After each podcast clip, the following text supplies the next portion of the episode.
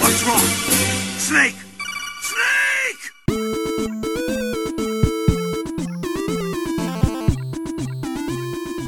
Cześć, to jest 15 odcinek podcastu Gorące Krzesła i to jest podcast o, y, jak sama nazwa wskazuje, meblowaniu domu, stolarstwie. stolarstwie. Haha, świetny dowcip. Jeszcze na niego nie wpadliśmy do tej pory. We, weź tu podłóż jakiś śmiech z puszki. Dobra, będę pamiętał przy montażu. Dzisiaj y, jesteśmy w klasycznym składzie. Zupełnie niesfeminizowanym. Y, Testosteron w powietrzu da się ciąć kataną. Tak, teraz rozmawiamy o grach tak, jak powinno się rozmawiać. Tak, y, y, Kamil się nawet nie ogolił. Krzysztof się ogolił, nie wiesz, że się teraz bojkotuje golenie, czy coś tam chyba?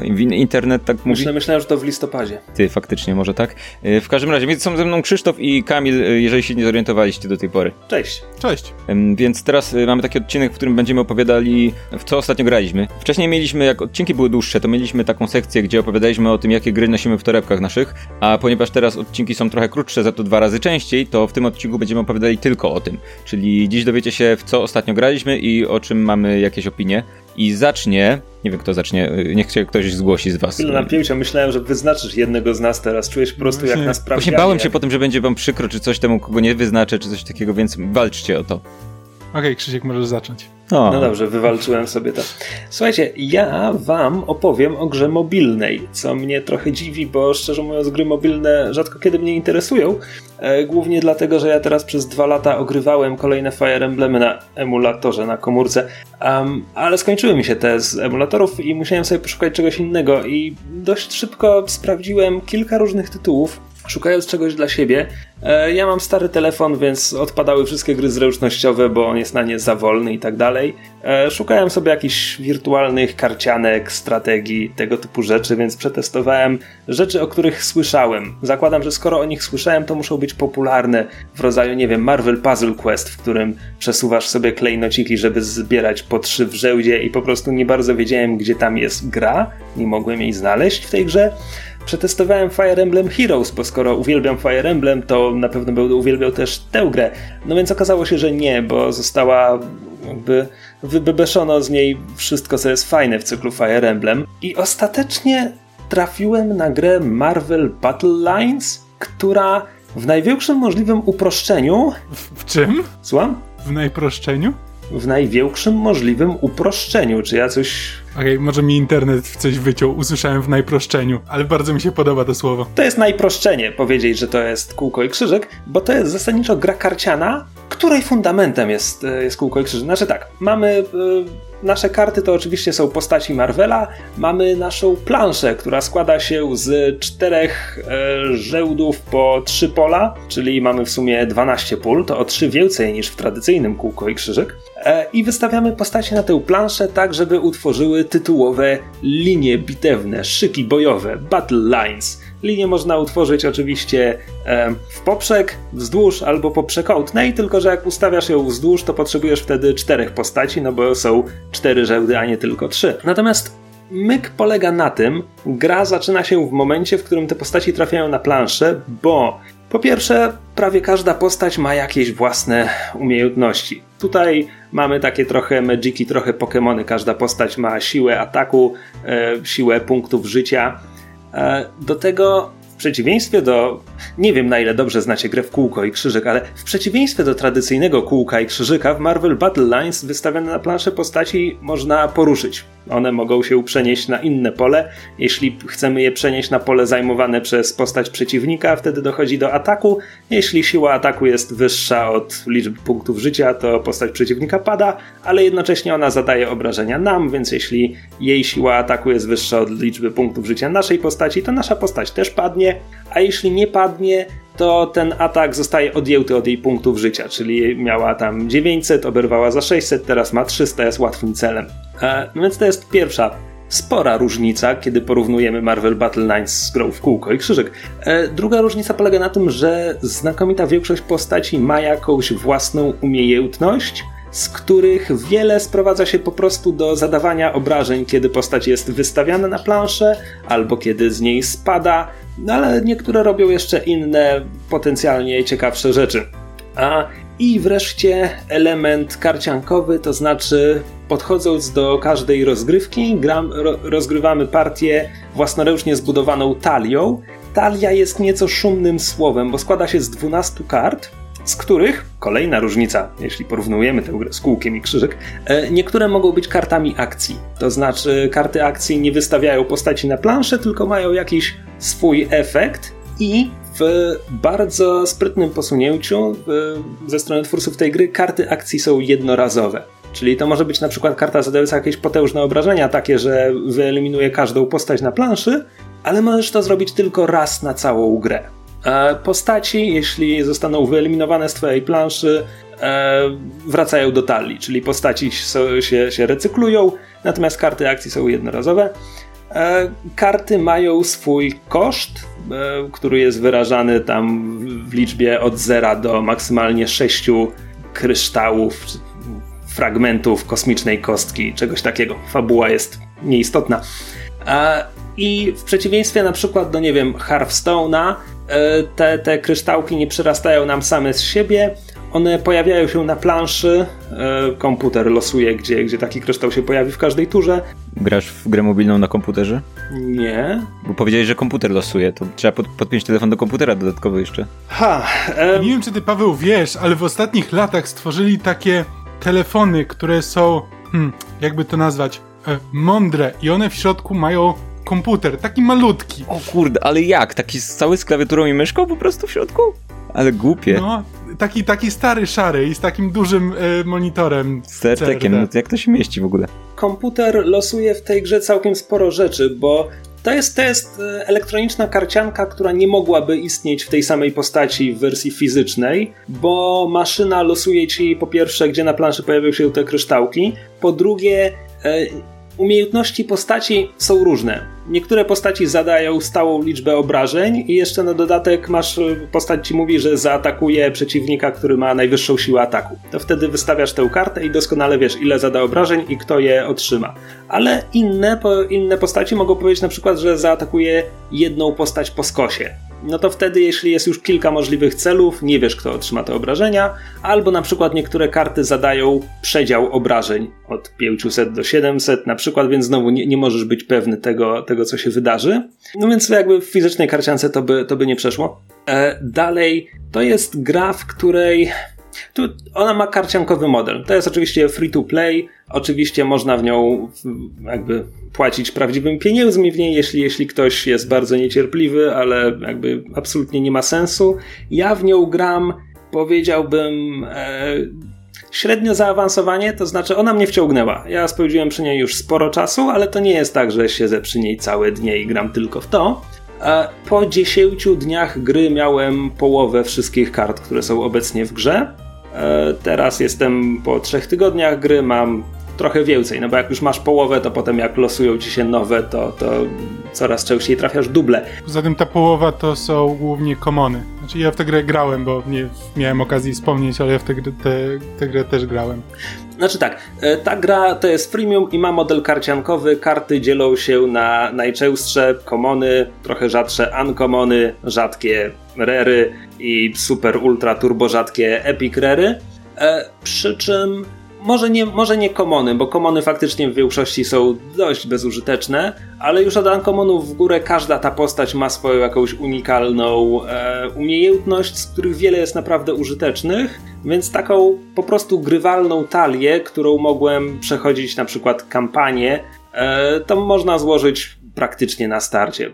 E, zwłaszcza, że kart, e, gra na starcie obsypuje cię darmowymi kartami, bardzo, bardzo obficie, potem jakby, jak już przejdziesz kampanię, kampania to jest w tym momencie 80 pojedynczych scenariuszy połączonych chciałem powiedzieć cienką fabułą. Tam jest dużo, wiesz, gadania między postaciami i ona nawet czasem ma trochę uroku, natomiast sama ogólna kampania jest absurdalna, bo na początku gry Kapitan Ameryka i Red Skull walczą o kosmiczną kostkę i ona pełka i te fragmenty kosmicznej kostki rozsypują się po całym świecie, dlatego teraz wszyscy się o nie zabijają, a nasza postać jest kimś, kto, kto w jakiś sposób kontroluje moc fragmentów tej kostki. Tylko, że do tego momentu to jeszcze ma trochę sens, a potem gra nie potrafi się zdecydować, czy karty, które zagrywasz, czy to są fragmenty kosmicznej kostki z imprintem mocy bohaterów Marvela, czy autentycznie bohaterowie Marvela. W sensie mówi ci jedno, ale potem rozgrywasz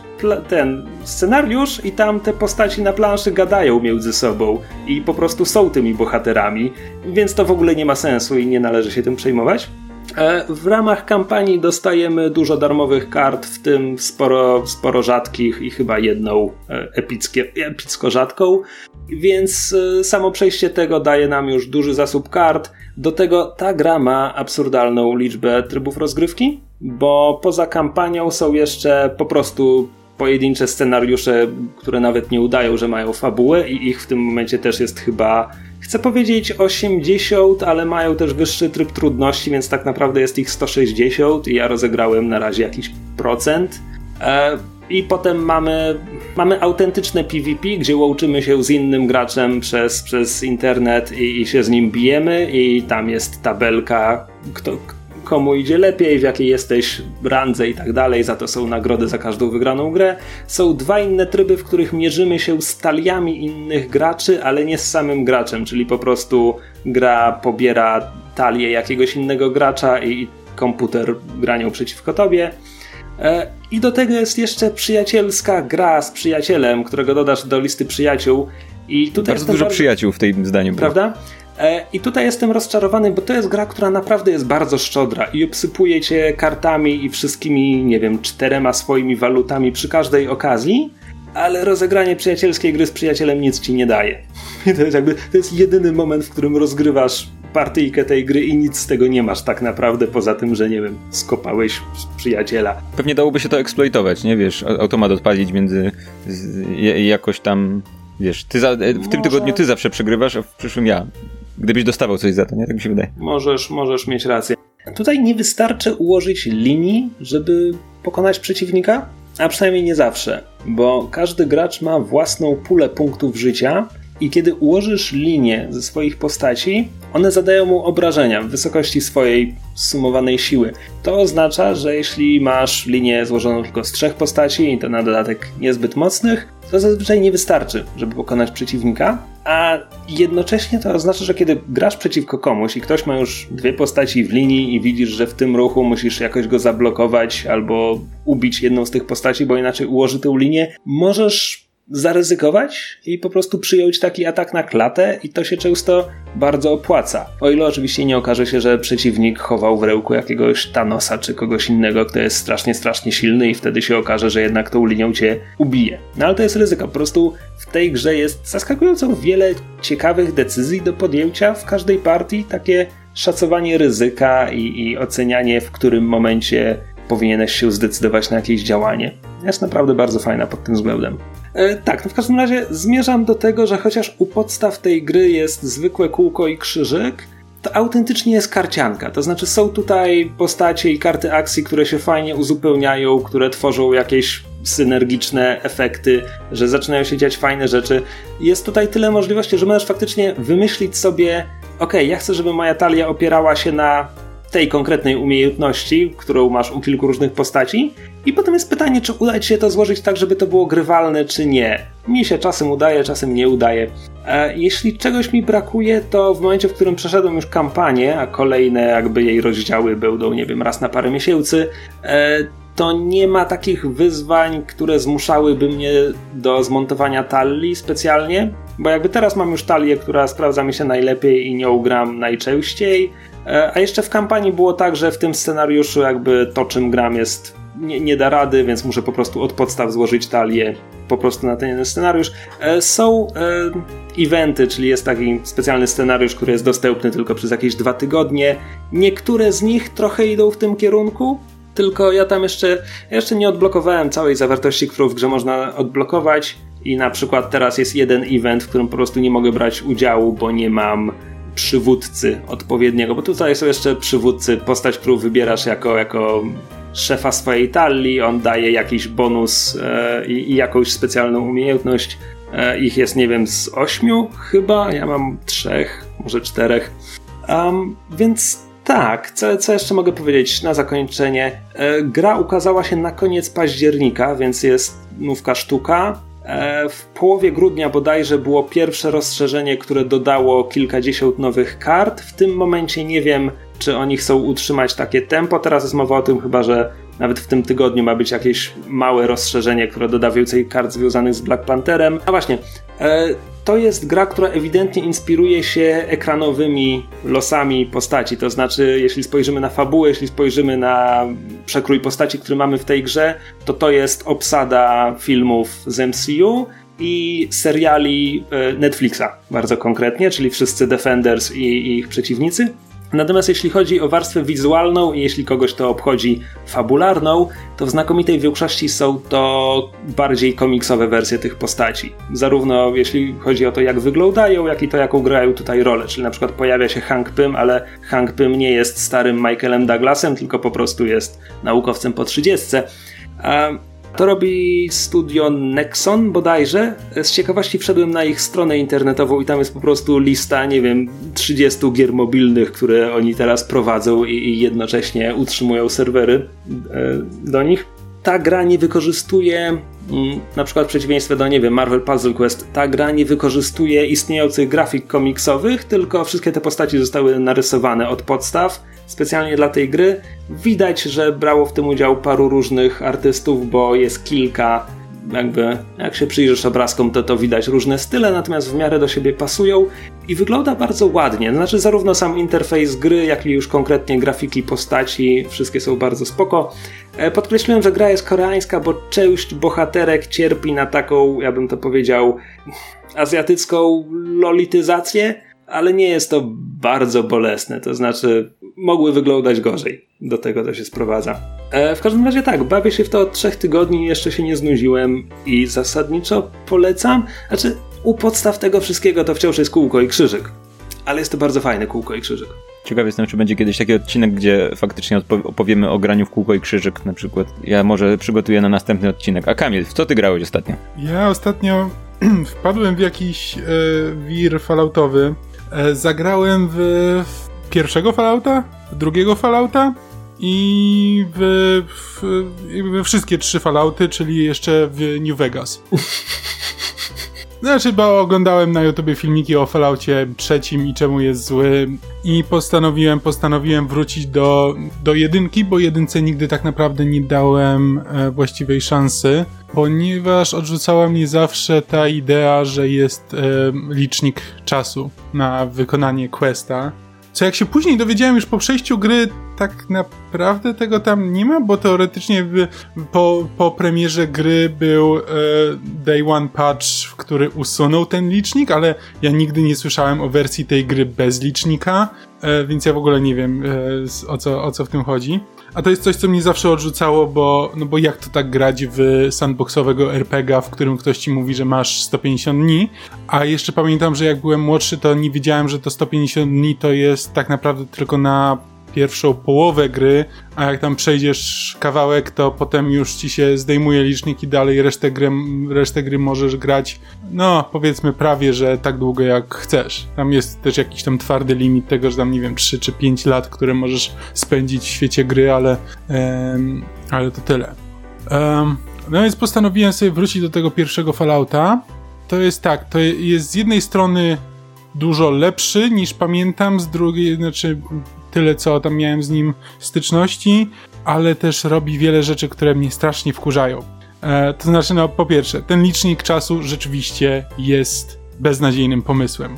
E, to znaczy, on sprawia, że ja zamiast, e, zamiast przebywać w tym świecie, zanim e, poruszać się spokojnie od miasta do miasta, wykonywać różne questy, to ja gonię za E, za tym głównym questem fabularnym po to, żeby go jak najszybciej rozwiązać i żeby w końcu mieć czas na to, żeby, e, żeby wejść w interakcję z tym światem. A kiedy już dojdę do tej, do tej no to nawet nie jest środek, no powiedzmy, że nawet to jest środek, powiedzmy, że, że niech tak będzie, e, no to potem już tak fabuła dąży do tego, do jakiegoś końca, więc już to chodzenie po świecie jakoś tak um, nie pasuje mi do, do tej mojej postaci. To wszystko się tak trochę rozpełza gdzieś. Eee, przy czym, y, już odstawiając teraz to na bok, ten zarzut, to jest, no, to jest Fallout, to jest bardzo fajny świat. Eee, jest tam sporo, sporo dobrych pomysłów. Um, ta fabuła jest dosyć wciągająca, znaczy szczególnie w porównaniu z, z drugim Falloutem, jakby mówiąc tylko i wyłącznie o głównym wątku fabularnym, jedynka, e, jedynka robi dużo rzeczy dobrze. E, to znaczy mamy w, e, mamy z jednej strony jakiś cel, on jest na tyle słabo nakreślony, że mm, daje nam możliwość zwiedzenia, zwiedzenia planszy, ja prawdę mówiąc, z obecnej perspektywy jestem jednak już przyzwyczajony do tego, że gry mają taką strukturę bardziej określoną. Więc e, to, że Fallout mi po prostu mówi, a idź w świat i popytaj ludzi, e, czy nie mają, e, czy nie mają waterchipa gdzieś. I to jest zasadniczo wszystko, co wiemy przez długi czas. I po prostu chodzimy od wioski do wioski i pytamy, czy ej, czy słyszałeś, czy ktoś może ma gdzieś waterchipa? I w tej wiosce nam mówią, a nie, wiesz co, ja nie słyszałem, ale zapytaj tam w wiosce zamiedzą, to tam ci może powiedzą, może tam słyszeli o tym. No to idziesz do wioski zamiedzą, a w wiosce zamiedzą ci mówią, że e, tam za lasem to, to rzeczywiście ktoś słyszał o waterchipie i może tam ci powiedzą. E, i, tak, I tak sobie chodzisz, chodzisz po tym świecie, no bo o to w Falloutach chodzi. Jakby mam sporo zastrzeżeń co do tego, jak jest skonstruowana ta fabuła e, i tego, że nie daje ci właśnie jakiegoś kierunku, e, ale no powiedzmy, że spełnia to to założenie, że masz być po prostu podróżnikiem, który tam sobie chodzi, e, rozmawia z różnymi osobami i e, poznaje ich historię i pomaga im w różnych problemach. E, też z obecnej perspektywy mam wrażenie, że wybory w Falloutie momentami są um, są trochę słabo zarysowane, to znaczy sprowadzają się do takiego no możesz teraz zrobić dobrze, możesz zrobić źle. I to jeszcze czasami do takiego stopnia, że jakby to, w jaki sposób to jest przedstawione w dialogach, znaczy to masz, twoja postać staje się takim lekkim psychopatą, bo masz wielokrotnie masz możliwości na zasadzie tak, chętnie ci pomogę. Nie spieprzaj ty, ty synu, nie pomogę ci. Jak bardzo, e, bardzo jasno określają, że jakby jedna opcja jest tą, tą dobrą, jesteś tym, tym człowiekiem, który pomaga innym, a druga to jest jesteś tym samolubnym gnojem, który, który wszystkich obraża. Um, ale też to jest tak, nie, nie jestem w stanie. Chciałbym móc tylko ocenić, tylko i wyłącznie ocenić tę grę z perspektywy e, współczesnej, ale to jest praktycznie niemożliwe, bo jednak Fallout funkcjonuje, nawet jeśli w niego dużo nie grałem, przynajmniej w pierwszego i dużo nie grałem za młodu, to to funkcjonuje w moim umyśle, jakby wiem czego się spodziewać po Falloutie, wiem czym jest Fallout, mam dużo, e, dużo konkretnych wizji związanych z tym światem, więc nie jestem w stanie do tego podejść zupełnie na nowo. E, ale też mam takie, mam momentami takie wrażenie, że no okej, okay, wiem, że ta gra powstawała bardzo szybko, wiem, że jest produktem swoich czasów i e, była ogromnym ryzykiem, e, takich gier się nie robiło, więc też nie mogę się spodziewać tego, że e, jakość e, dialogów będzie dokładnie taka sama jak w najlepszych rzeczach, które powstają obecnie. Bo i tak nawet, nawet w porównaniu do, do wielu rzeczy teraz to jest, to stoi na wysokim poziomie. Tylko po prostu momentami sprawia, że wybija mnie z tej fantazji, którą gra sama próbuje stworzyć. Ale jakby gra spełniła swoją funkcję, stwierdziłem, że świat Fallouta jest fajny, więc okej, okay, e, pójdźmy za ciosem, pogramy w dwójkę. E, I dwójka znowu, jako świat, jako seria tam historii, które E, które odkrywasz po drodze, jest super. Szczególnie, że teraz już nie ma tego ograniczenia czasowego, możemy sobie po prostu łazić po świecie spo na spokojnie, tam gdzie chcemy, rozmawiać z kim chcemy, e, rozwiązywać problemy. Tych e, wyborów jest, jest, dużo więcej, e, są, są ciekawsze, historie, historie, które są nakreślone są ciekawsze, e, ale na przykład główna linia fabularna jest jest dla mnie czymś, czego nie jestem w stanie tej grze wybaczyć, bo kompletnie odstaje od tego, czym, czym cała reszta gry chce być. Znaczy, już początek, słynny e, niejako e, początek określa, że ej, w tej grze są jakieś problemy, bo no bo możesz sobie stworzyć postać, taką jaką tylko sobie wymarzysz. Możesz postanowić, że e, będziesz kim chcesz, możesz pójść, mieć gadane czy coś, ale i tak za każdym razem jak zaczynasz grę, to musisz przejść przez tą cholerną świątynię, w której są cholerne mrówki, w której są cholerne skorpiony. No i w, owszem, można przebiec obok tych skorpionów i z nimi nie walczyć, ale to trochę nie o to chodzi. Jest to, jest to upierdliwe na dłuższą metę, bo musisz to robić w turach, więc to wszystko trwa i jest, e, jest męczące nie wiem, no to jest taki, taki, no to jest bardzo drobny element gry i to nie jest tak, że to psuje, psuje cały odbiór, ale, ale pozostałe takie, ej, no ja myślałem, że to jest gra, która jest nastawiona na to, że, że mogę tam dokonywać wyborów, kim chcę być, ale, um, ale jak nie potrafię, szczególnie, że na początku, no to do wyboru mamy albo pięści, albo włócznie, a że ja byłem nastawiony na, na pistolety, no to już, już mam problemy. Wiesz, ja lubię przechodzić RPG postaciami nastawionymi na gadanie i z drugiego Fallouta przeszedłem mniej więcej pół gry, zanim trochę straciłem zainteresowanie. To było parę lat temu, więc to była już taka archeologia. Natomiast ja właśnie z pierwszego Fallouta miałem takie wspomnienie, że stworzyłem sobie postać na gadanie i wszystko mnie zabija dookoła i, i po pół godzinie mi się znudziło. Znaczy, tak, więc... Fallout pierwszy ma taki problem, że jest bardzo dziwnie zbalansowany. To znaczy... E tam cię wszystko może zabić jednym strzałem. Jeśli ktoś trafi krytyka, to praktycznie rzecz biorąc padłeś. O ile nie jesteś postacią, która ma mnóstwo hapeków, e, to prawdopodobnie to szczególnie jakby w późniejszych etapach gry, jeden e, szczęśliwy strzał po, po prostu e, cię zabija. I to, to potrafi być, no szczególnie, że masz te losowe spotkania, więc czasami spotykasz kogoś idąc po mapie i zanim nawet zdążysz od niego uciec, to on już ci wypali i trafi prosto w czaszkę. E, Fallout 2 to trochę, trochę naprawia, bo z, e, poprawił ten system walki i e, on już nie jest tak zabójczy i też końcówka. To znaczy, końcówka tej gry mogłaby być naprawdę świetna, bo w, tam jest dużo interesujących pomysłów, a tak naprawdę to się wszystko sprowadza do tego, że e, ostatecznie musisz musisz jedną postać zabić nie masz żadnego wyboru praktycznie w tej kwestii. Potem na koniec musisz stoczyć walkę z bossem i też praktycznie nie masz wyboru w, w, tym, czy, w tym, czy go zabijesz, czy nie. Co najwyżej masz wybór, jak to zrobisz.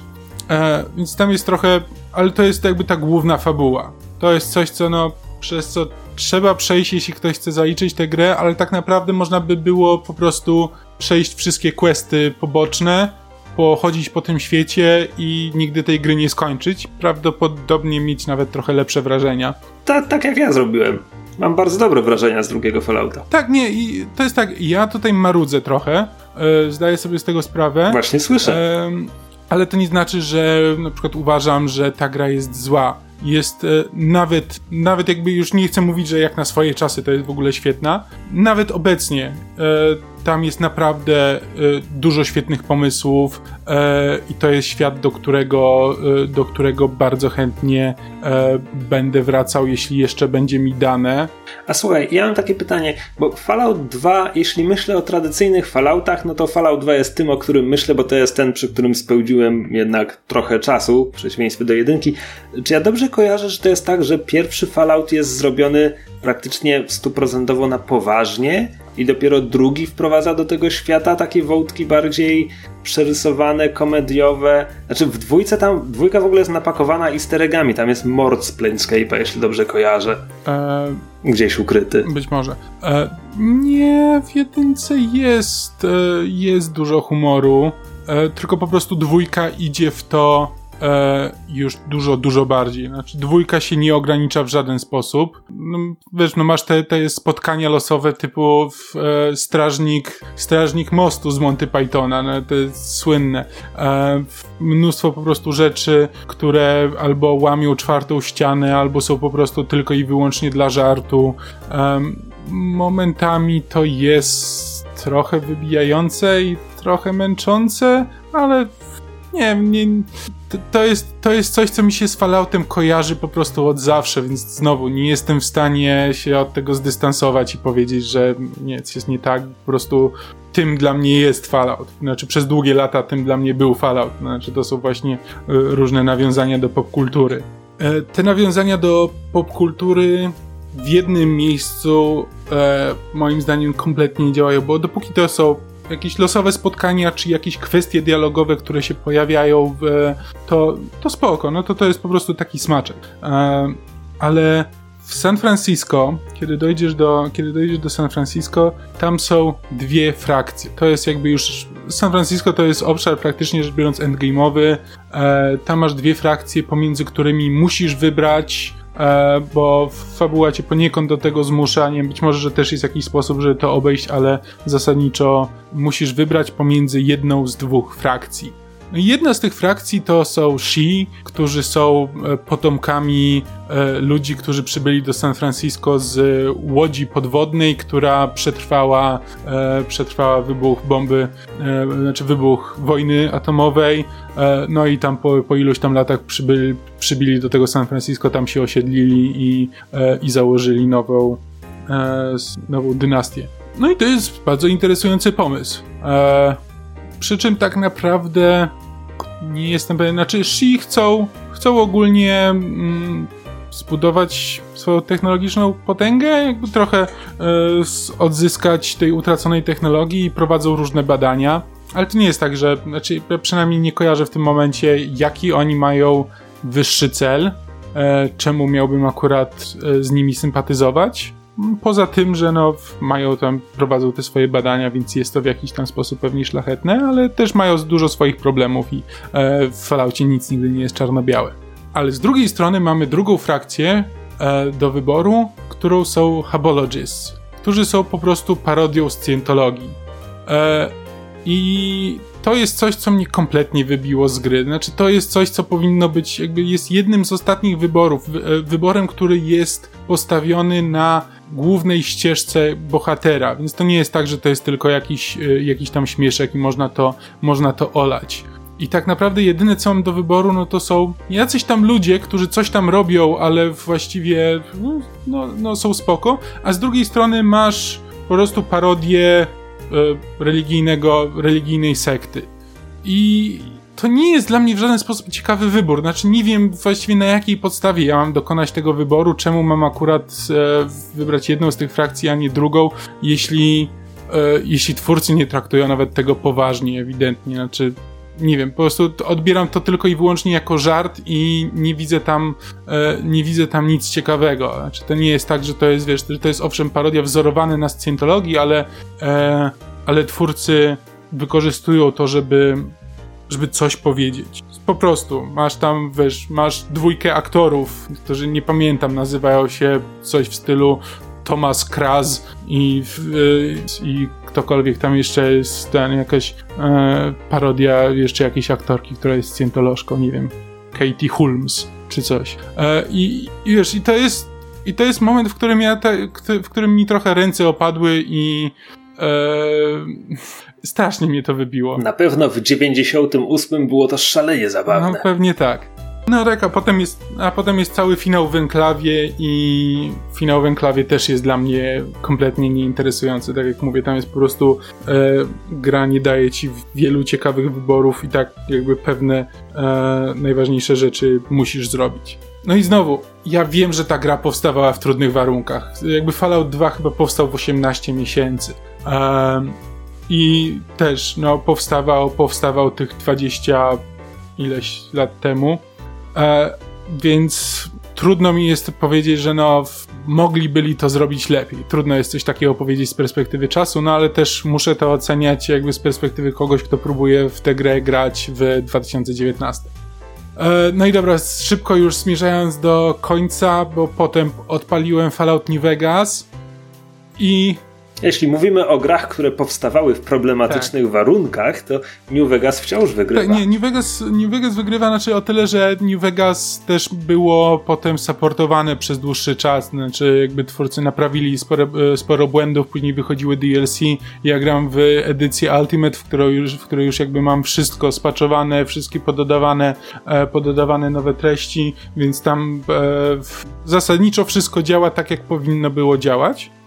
I New Vegas, w przeciwieństwie do trójki, w przeciwieństwie do czwórki, jakby wie, czym jest Fallout. I robi dokładnie to, co e, pierwszy i drugi robił, to znaczy tworzy interesujący świat zamieszkany przez e, mnóstwo frakcji, pomiędzy którymi wybieramy, podejmujemy, podejmujemy ciekawe wybory. Wszystko, co robimy, ma wpływ na otaczający nas świat, albo przynajmniej gra oszukuje nas w satysfakcjonujący sposób, że to, co robimy, ma wpływ, ma wpływ na ten świat. E... Tam wszystko, co robimy, ma wpływ na ten świat, głównie dlatego, że twórcy zdecydowali się na bardzo niskobudżetowe rozwiązanie w finale, bo po prostu gra się kończy i dostajemy pokaz slajdów i narrację, że ta grupa, z nią się stało to, ci się rozpadli, ci teraz żołdzą swoim terytorium, bo im pomogłeś. To jest jakby, to jest najbardziej niskobudżetowe rozwiązanie, jakie można było wygrać, wybrać, ale dzięki temu faktycznie czuję, że to, co zrobiłem, miało znaczenie na ostateczny tak, stan świata. Te slajdy, e, te slajdy to jest coś, co świata. zarówno pierwszy, jak i drugi Fallout robiły e, regularnie. Każdy Fallout, e, jakby ten, ten klasyczny, kończył się pokazem slajdów. No i właśnie dzięki temu miałeś wrażenie, że no coś, e, że coś osiągnąłeś. Po czym Bethesda, robiąc swoje Fallouty w trójce i w czwórce, już nawet po New Vegas, e, zrezygnowało z tego pokazu slajdów. Co jakby, no, jak sam mówisz, jest z jednej strony niskobudżetowym rozwiązaniem, a z drugiej strony po prostu dobrym rozwiązaniem, które sprawia, że czujesz więź z tym światem. A oni po prostu stwierdzili, że nie i nawet nie zastąpili tego niczym ciekawym. To nie jest tak, że zamiast pokazu slajdów zrobili jakiś, e, jakąś animację czy cokolwiek. Nie, po prostu nie ma nic. Znaczy, ja się trochę śmieję, że w New Vegas jest tylko pokaz slajdów na koniec, bo w sumie, gdy dochodzi do ostatecznej bitwy o za, e, zaporę Otamy Hoovera, to tam no, twoje tak. decyzje, to z którymi frakcjami zawiązywałeś sojusze, ma wtedy tak, znaczenie. Tak, to jest... I, I, to faktycznie zostaje rozegrane w finale. Może nie jest to poziom, nie wiem, Mass Effecta drugiego, bo nie ten budżet, nie te ambicje, ale, ale ma to znaczy, wpływ. To jest właśnie coś, co y, twórcy New Vegas zrobili dużo lepiej od y, twórców jedynki i dwójki, to znaczy stworzyli ten bardzo otwarty świat z, z rzeczami, które są na bokach, i które możesz po prostu poznać, po prostu pójść sobie, stwierdzić, że teraz pójdę sobie na południowy wschód i zobaczymy, co tam jest. Ale też gra ci daje, ponieważ to wszystko się toczy właśnie o to, że musisz zdecydować, kto ma stanąć po twojej stronie w tej ostatecznej bitwie. Więc gra daje ci jakby konkretny powód, dla którego powinieneś teraz pochodzić trochę po świecie i poznawać tych ludzi, którzy go zamieszkują, żeby zdecydować, którzy z nich e, mają później z tobą e, stanąć do walki. To jest bardzo dobry powód, który jakby też nie tylko daje ci powód do tego, żeby pójść w jakieś miejsce, tak jak no jakby szukanie waterchipa to był zawsze powód, że pójdź w tamto miejsce i zapytaj, czy tam mają waterchipa i tam cię potem skierują do trzech innych miejsc, w których możesz zapytać o to, czy mają waterchipa. E, jakby to, że ktoś ma stanąć po twojej stronie w walce jest dobrym powodem, żeby pójść w to miejsce, i pogadać z nim i dowiedzieć się, co tamte osoby myślą o świecie, jaką mają filozofię, czy ich filozofia jest kompatybilna z tym, jak ty widzisz e, e, przyszłość tego świata, który zamieszkujesz, bo jeśli tak, to wtedy chcesz ich po swojej stronie, jeśli nie, to, to będą po stronie przeciwnej. Ja się teraz ożywiłem, bo New Vegas było pierwszym Falloutem, którego przeszedłem do końca i po dziś dzień pozostaje jednym z dwóch, które faktycznie skończyłem e, i jednocześnie moim absolutnie ulubionym. Natomiast mówisz, e, gra z otwartym światem, tak, ale po New Vegas masz bardzo konkretną trasę wytyczoną i ona jest wytyczona skalowaniem poziomów, ona jest wytyczona tym, jak się zazębiają główne questy i ona po prostu prowadzi cię w kierunku przeciwnym do wskazówek zegara dookoła całej mapy. E, ale, ale to dla mnie działa, jakby dla mnie to było z jednej strony to było dla mnie bardzo fajne doświadczenie, bo miałem ten otwarty świat, ale jednocześnie miałem ściśle wytyczony kierunek, więc nigdy nie miałem takiego poczucia, że nie wiem gdzie idę i co mam robić i po co tu w ogóle jestem. Ale z drugiej strony to mi trochę ograniczyło. Próbowałem przejść tę grę po raz drugi i zacząłem ją przechodzić po raz drugi i miałem takie, kurczę, niby mogę sprzymierzyć się teraz z innymi ludźmi, ale za pierwszym razem sprzymierzyłem się z tymi, z którymi się sprzymierzyłem, bo oni są fajni, a reszta to dupki, więc nie chcę tego robić. A jeśli będę się sprzymierzał z tymi samymi ludźmi, to po prostu będę miał dokładnie to samo doświadczenie, więc jakoś tak w połowie się znudziłem. Znaczy, tak, jakby, wiesz, nie twierdzę, że to jest jakby idealna gra, e, ale, ale dużo rzeczy robi, znaczy przede wszystkim rozumie, e, jaki był zamysł e, tych klasycznych Falloutów i go rozwija ta gra ma sporo technicznych problemów, jakby sam, sama mechanik. O Boże, nawet, nawet nie zaczynaj. E, w momencie premiery ta gra miała bugi, które chyba uniemożliwiały jej przejście niektórym ludziom. Dodaję chyba, bo to nie był mój przypadek. Moim przypadkiem było to, że w pewnym momencie wcięło mi jednego towarzysza, tego latającego robocika, przez co A. nie mogłem zakończyć questu latającego robocika, B. nie mogłem go zwolnić, powiedzieć mu, no już, leć, leć do domu, przez co nie mogłem przyjąć na drugiego towarzysza z cyborgizowanego psa i nie mogłem zrobić questów z cyborgizowanego psa. Więc to był mój przypadek. Może to spaczowali teraz. Tak, e, wciąż mechanika rozgrywki, którą stworzyła Bethesda jest e, spoko, może być, ale jakby walka nie jest ani ekscytująca, um, ani nawet szczególnie satysfakcjonująca. Znaczy, to jest takie typowo betezdowe. Jeśli, jeśli walczysz wręcz jakąkolwiek bronią ręczną, to po prostu machasz nią w powietrzu, a y, ludzie się przewracają albo i nie. A, a jak masz pistolety, no to robisz piu-piu i ludzie się przewracają. No tak, ale mówimy o cyklu, w którym jedyną częścią, która miała dobry model walki, było Fallout Tactics, które było grą taktyczną, mm. a nie RPG-iem. E, nie, dlatego mówię, to jest zaskakująco wierny spadkobierca duchowy Falloutów pierwszych i drugich, bo praktycznie wszystko, co mogę, jakby z jednej strony rozwija wiele tych pomysłów, ale też powiela sporo tych błędów. To znaczy, walka zawsze była e, słaba też jest, też jest słaba. E, świat jest świetny i wciąż jest świetny. I po prostu Obsidian doskonale rozumie, czemu te rzeczy, które były dobre w Falloutie, były dobre i potrafi je rozwinąć. Te rzeczy, które w Falloutie niekoniecznie były dobre, wciąż nie są dobre. No ale to też jest Obsidian, więc oni też robią e, rzeczy w pośpiechu na zlecenie, więc one wychodzą tak, jak im wychodzą. Wiesz co, tam, w tamtym wypadku było jeszcze tak, że Obsidian miał dostać pokaźny mhm. bonus, jeśli gra będzie miała 85 na Metacriticu czy coś. Jest teoria spiskowa, że Bethesda specjalnie wypchnęła grę wcześniej i bez odpowiedniego QA, żeby zadbać o to, że, że te recenzje nie będą tak dobre. Ja nie wiem, czy w nie uwierzę, ale tak tylko tak, tak. mówię. To, znowu, to, to była produkcja z problemami. I to też jest gra, która powstała w półtora roku, jeśli dobrze kojarzę. Coś takiego, tak, nie, on powstał bardzo New, szybko. New Vegas powstało w kilkanaście miesięcy. Tak, e, ale naprawdę polecam, znaczy szczególnie jeśli ktoś e, grał Fallouta trzeciego i uznał, że nie, to nie ma nic wspólnego z Falloutami, które, które zna, e, to, e, to naprawdę warto spróbować po, e, zagrać w New Vegas, bo tam są rzeczy, które... E, Bethesda, robiąc swoje Fallouty, po prostu wzięła rzeczy, które ludzie pamiętają i robiła tak jakby nie zagrała Fallouta przed stworzeniem jakby pierwszego i drugiego, przed stworzeniem e, trójki, tylko po prostu robiła to z pamięci. Znaczy byli, było Brotherhood of Steel i oni zasadniczo byli dobrzy, więc oni teraz będą głównymi bohaterami tej gry. E, no i tam jest ten Pip-Boy, więc, oni, więc też zrobimy sobie Pip-Boy. A, no i były schrony, więc u nas też będą schrony. I te, i tak dalej. Jakby Obsidian potem robiąc jakby wiedział o co chodzi. E, Brotherhood of Steel niemal nie występuje w New Vegas. Jest tak jak, w, tak jak w drugim Falloutie. Znaczy mamy ludzie o nich mówią, znaczy, że oni gdzieś tam są i tam rzeczy robią, ale, e, ale, oni, są, ale oni są skryci, oni się, oni się nie pokazują, e, nie chcą, żeby, żeby świat o nich wiedział. To są po prostu drobne rzeczy, które Obsidian rozumie, a Bethesda miała po prostu w dupie. I po prostu zrobiła sobie Fallouta na tym drugim e, wybrzeżu, bo w ten sposób nie musi e, w ogóle zwracać uwagi na lore tego, co było w pierwszych dwóch Falloutach, ale weźmie z nich wszystko. Znaczy, e, i po prostu zrobi to po swojemu. Gorzej. Mm, więc tak, pierwszy i drugi Fallout, jak ktoś chce do nich wrócić, będzie się dobrze bawił, jeśli jest przygotowany na to, że to są stare gry i trzeba się uzbroić w trochę cierpliwości.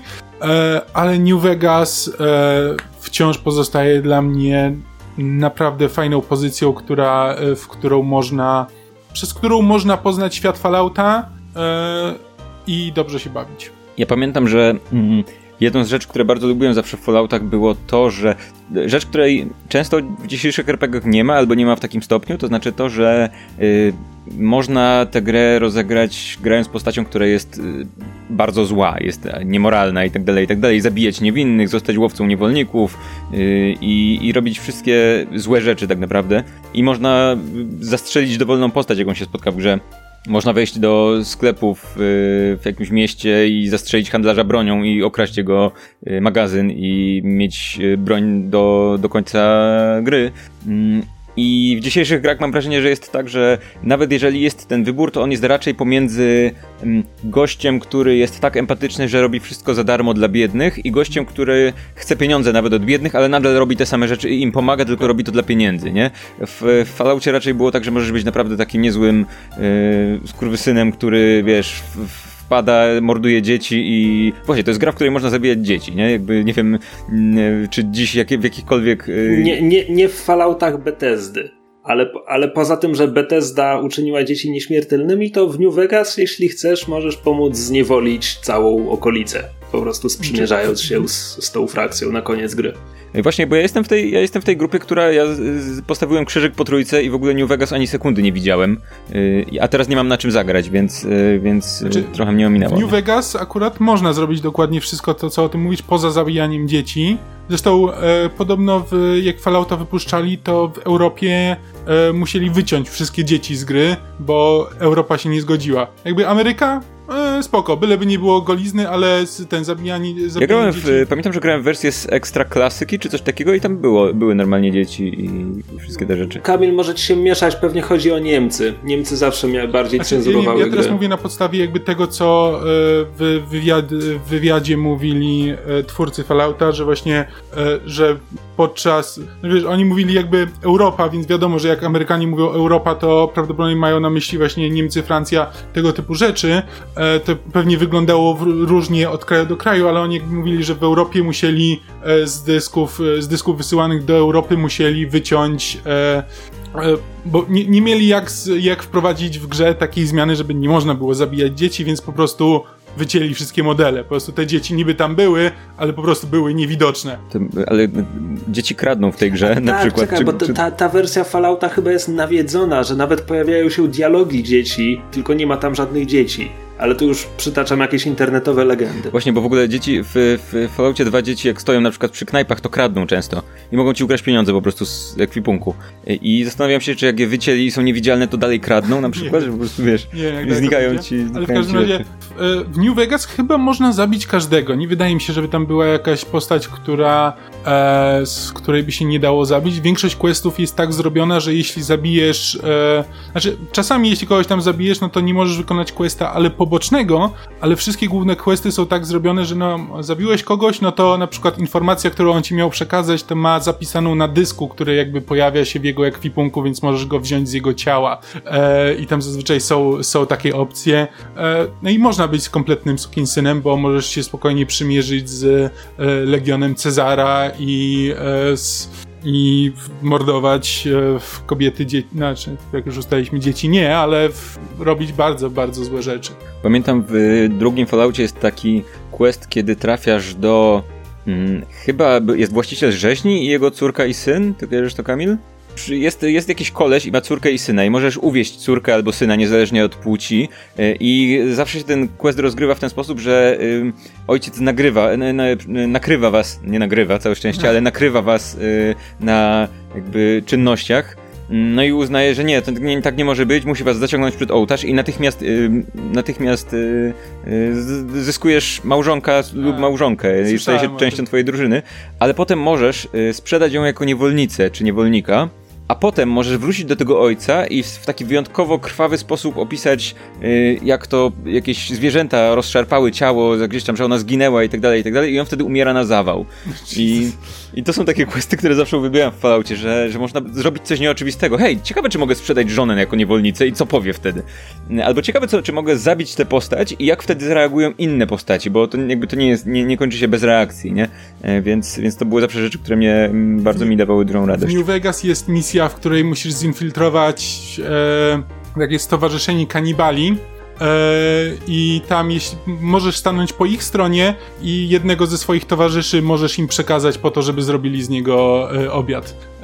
Więc okay. tak, tak jak mówię, New Vegas robi dużo e, tego, co robił Fallout pierwszy i drugi. Mam wrażenie, że jeszcze nie kopaliśmy Bethesdy dostatecznie długo, więc do tego wszystkiego, co właśnie powiedzieliście, ja mam dwa kontrprzykłady z Falloutów Bethesdy. E, Fallout trzeci jest quest, w którym są wampiry, bo one piją krew, uważasz? I tam jest quest, który jest nawet ciekawy, tylko że ja specjalnie, bo oni sobie mówią, że jesteśmy wampirami, więc my tylko pijemy krew i są przedstawieni jako cywilizowana opcja, że oni szukają kanibali i im mówią nie, nie, nie, nie, kanibalizm jest taki, nie, niewyrafinowany, bądźmy wampirami, pijmy tylko krew. Pomyślałem sobie, okej, okay, to jest w miarę ciekawe.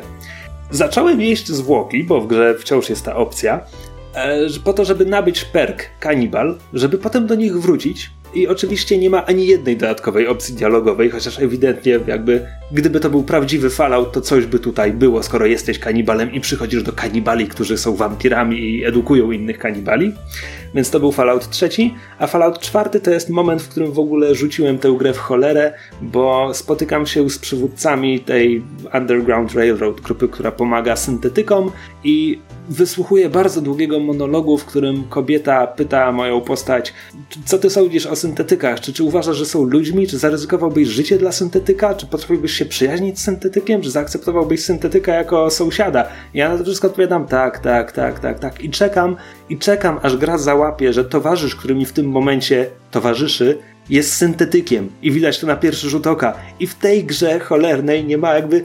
To, to jest główny quest fabularny, ten, ten towarzysz, syntetyk, prywatny detektyw i, i oni nie wpadli na to, że tu powinno być coś spersonalizowanego dla gracza, który jest z nim zakumplowany w tym momencie. To było żałosne i dałem sobie spokój. Jakby wszystkie resztki moich nadziei związanych z Falloutem 4 prysnęły w tym momencie. E, Okej, okay, to ja w takim razie krótko, bo dziś mam o, opowieść o grze, w którą pograłem może półtora godziny, czy coś takiego i rzuciłem w cholerę. Całe szczęście, dlatego że yy, mowa w ogóle o Monster Hunterze bo yy, Monster Hunter mnie kusił. To znaczy, wyglądało to fajnie na obrazkach i miałem takie wrażenie, hej, kurczę, to wygląda jak fajna gra, ale z tyłu głowy miałem coś takiego, że mm, ja mam coś, y, jakiś jestem niekompatybilny z, z grami japońskimi. Zawsze coś w nich jest nie takiego i nie potrafię powiedzieć dlaczego, ale, ale jakoś mi nie leżą. I tak myślałem, kurczę, wydać 250 zł na ślepo w, grze, w, na, w grę na konsolę, y, która y, może mi się nie spodobać, poczekam na jakieś obniżki.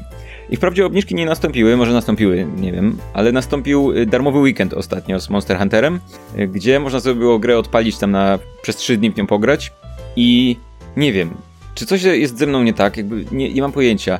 Odpalam tę grę, która na obrazkach faktycznie wyglądała fajnie i jakby pierwsza rzecz, która, o której chyba już mówiłem kiedyś w podcaście na podstawie wideo jakiegoś gameplayu, który widziałem na YouTubie, yy, od początku jest awkward, bo w tej grze bohater nie mówi. To jest jedna z tych gier, w których bohater nie mówi, ale o ile w tych grach. Mm, nie, niektóre z tych gier, y, w których bohater nie mówi, wyglądają w ten sposób, że inne postaci zwracają się do bohatera, ale jakby on milczy, ale to jest tak, że możesz sobie wyobrazić, że on coś mówi w tym czasie, ale jakby to nie ma, nie ma, nie ma, nie ma takiego kontekstu, jakby nie istnieje żaden kontekst tego, że on nie mówi. A tutaj jest to w ten sposób, że za każdym razem jak bohater próbuje coś powiedzieć, to coś mu przerywa. I to jest tak dziwne, to tak wybija z gry, w sensie on dosłownie otwiera usta i nagle coś się pojawia i wszyscy obracają się i mówią, ej, coś się pojawiło i przestają z nim rozmawiać, nie?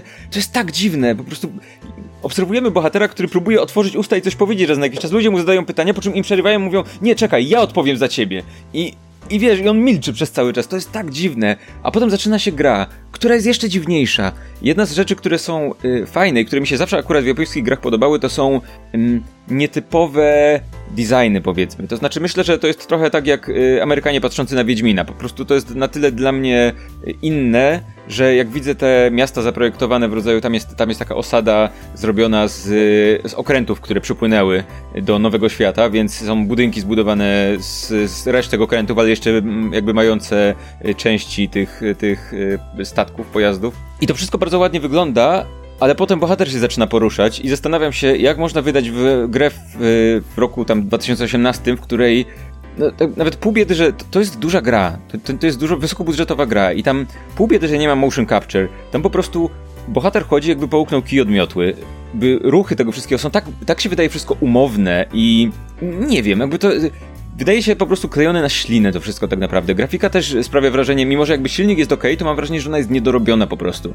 E, a wszystko to jest jakby oblane takim, takim dziwnym, takim dziwnym, awkward, kiczowatym sosem w rodzaju, że z jednej strony mamy ten nowy świat, y, te potwory, które tam są, te takie w miarę, może nawet niepoważne, ale to, to co jest, wydaje mi się ciekawe w tej, w tej grze, ale zrobię trzy kroki i nagle wyskakuje mi jakaś postać z anime, która mi mówi coś kompletnie, jakąś abstrakcyjną historię i każe mi gdzieś, nie wiem, biegać i, i, i coś tam łapać i coś zrobić, a potem wracamy do tej normalnej gry. A potem mamy jakiś bardzo długi dialog, gdzie koleś z mieczem, który wygląda jak łopata, yy, coś znów opowiada na poważnie, ale po chwili mamy ubrać swojego kota, nie? I ja jakby, ja nie rozumiem, co te gry próbują zrobić. Absolutnie nie.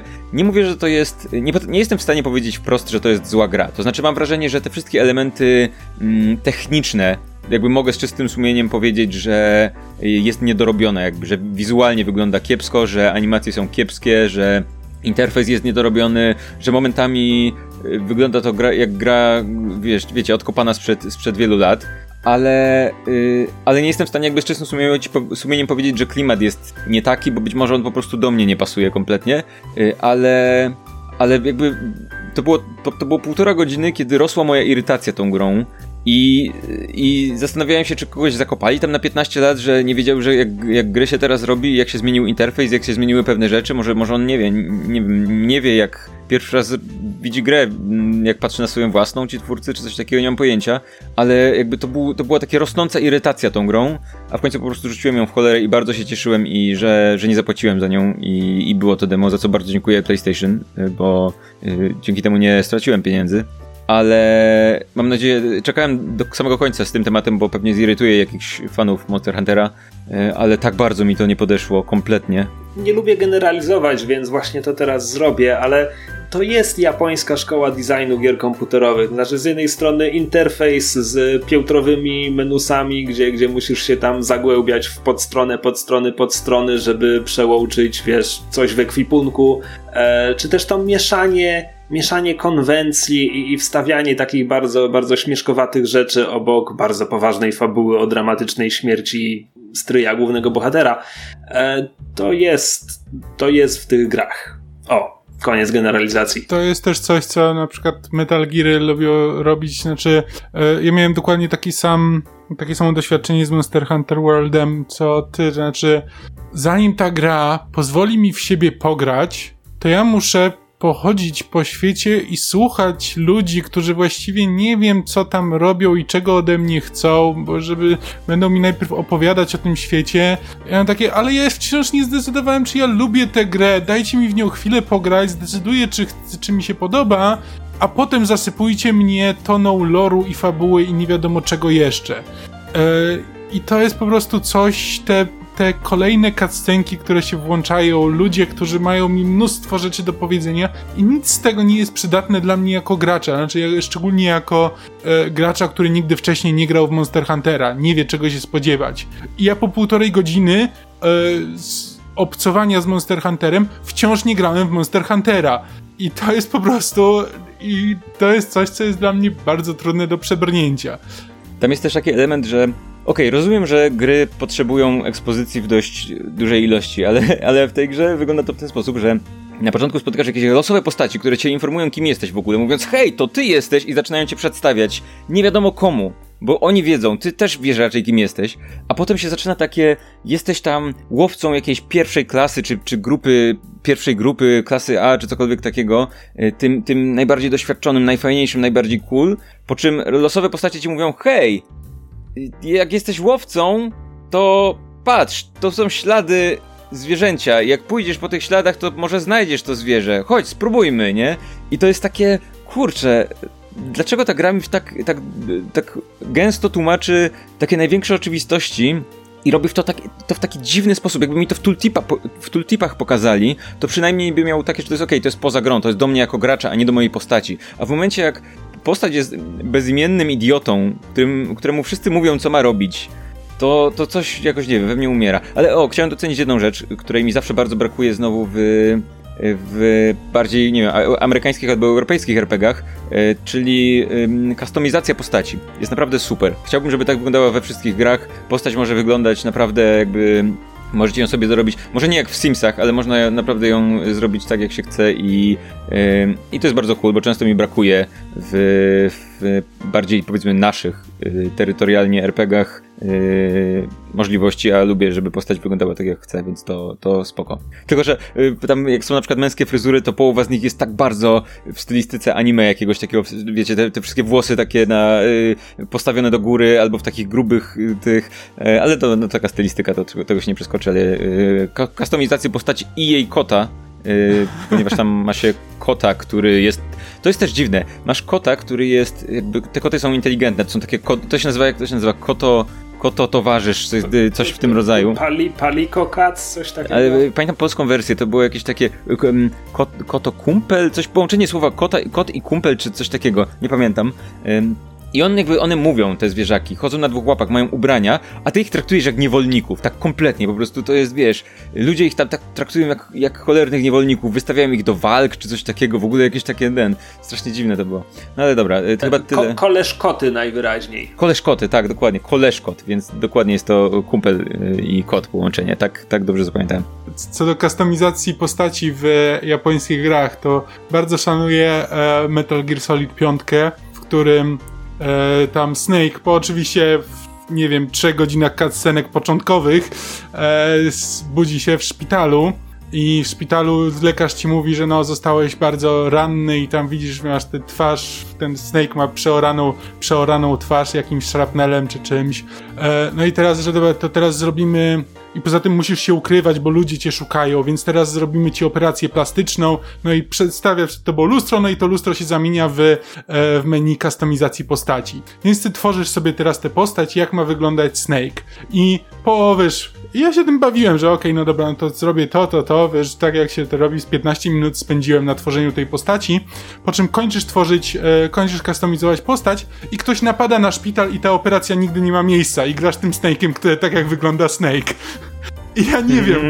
Znaczy, coś słyszałem jakąś plotkę, że, znaczy nie wiem czy plotkę, po prostu nie skończyłem tej gry i że chyba to wraca w, jakimś, w jakiś sposób później, ale po prostu, ale bardzo szanuję, że po prostu spędziłem 15 minut, a gra mi potem mówi, e, no nie, no będziesz wyglądał tak jak wygląda Snake, grasz Snake'iem, no co poradzisz? Ja chyba wiem o co chodzi, mogę ci po, ten po, poza, poza wizją powiedzieć, e, jak to wraca, bo to spoiler wielki. Ja mam pewien domysł, ale nie, nie, sprawdzałem tego, bo być może skończę kiedyś tę grę, więc czekam. Pod koniec gry okazuje się, że to wszystko był sen i te absurdalne balony, czy to tam się dzieje, to tak naprawdę nie miało miejsca, więc y, i, i to był sen podczas tej operacji w śpiączce. Dobra, słuchajcie, bo mamy wyjątkowo długi odcinek. Mieliśmy mieć krótsze, ale sporo o Falloutie dzisiaj było, więc y, to dobrze, bo o Falloutie trzeba dużo mówić. Ale tyle, jakby ja nadrobiłem, nadrobiłem ten czas, ponieważ nie mam nic do powiedzenia o Monster Hunter, poza tym, że mi się nie podobał. Ale jeżeli wam się podobał Monster Hunter na przykład, to możecie nam napisać maila na ten temat na adres gorące krzesła małpa ale nie musicie.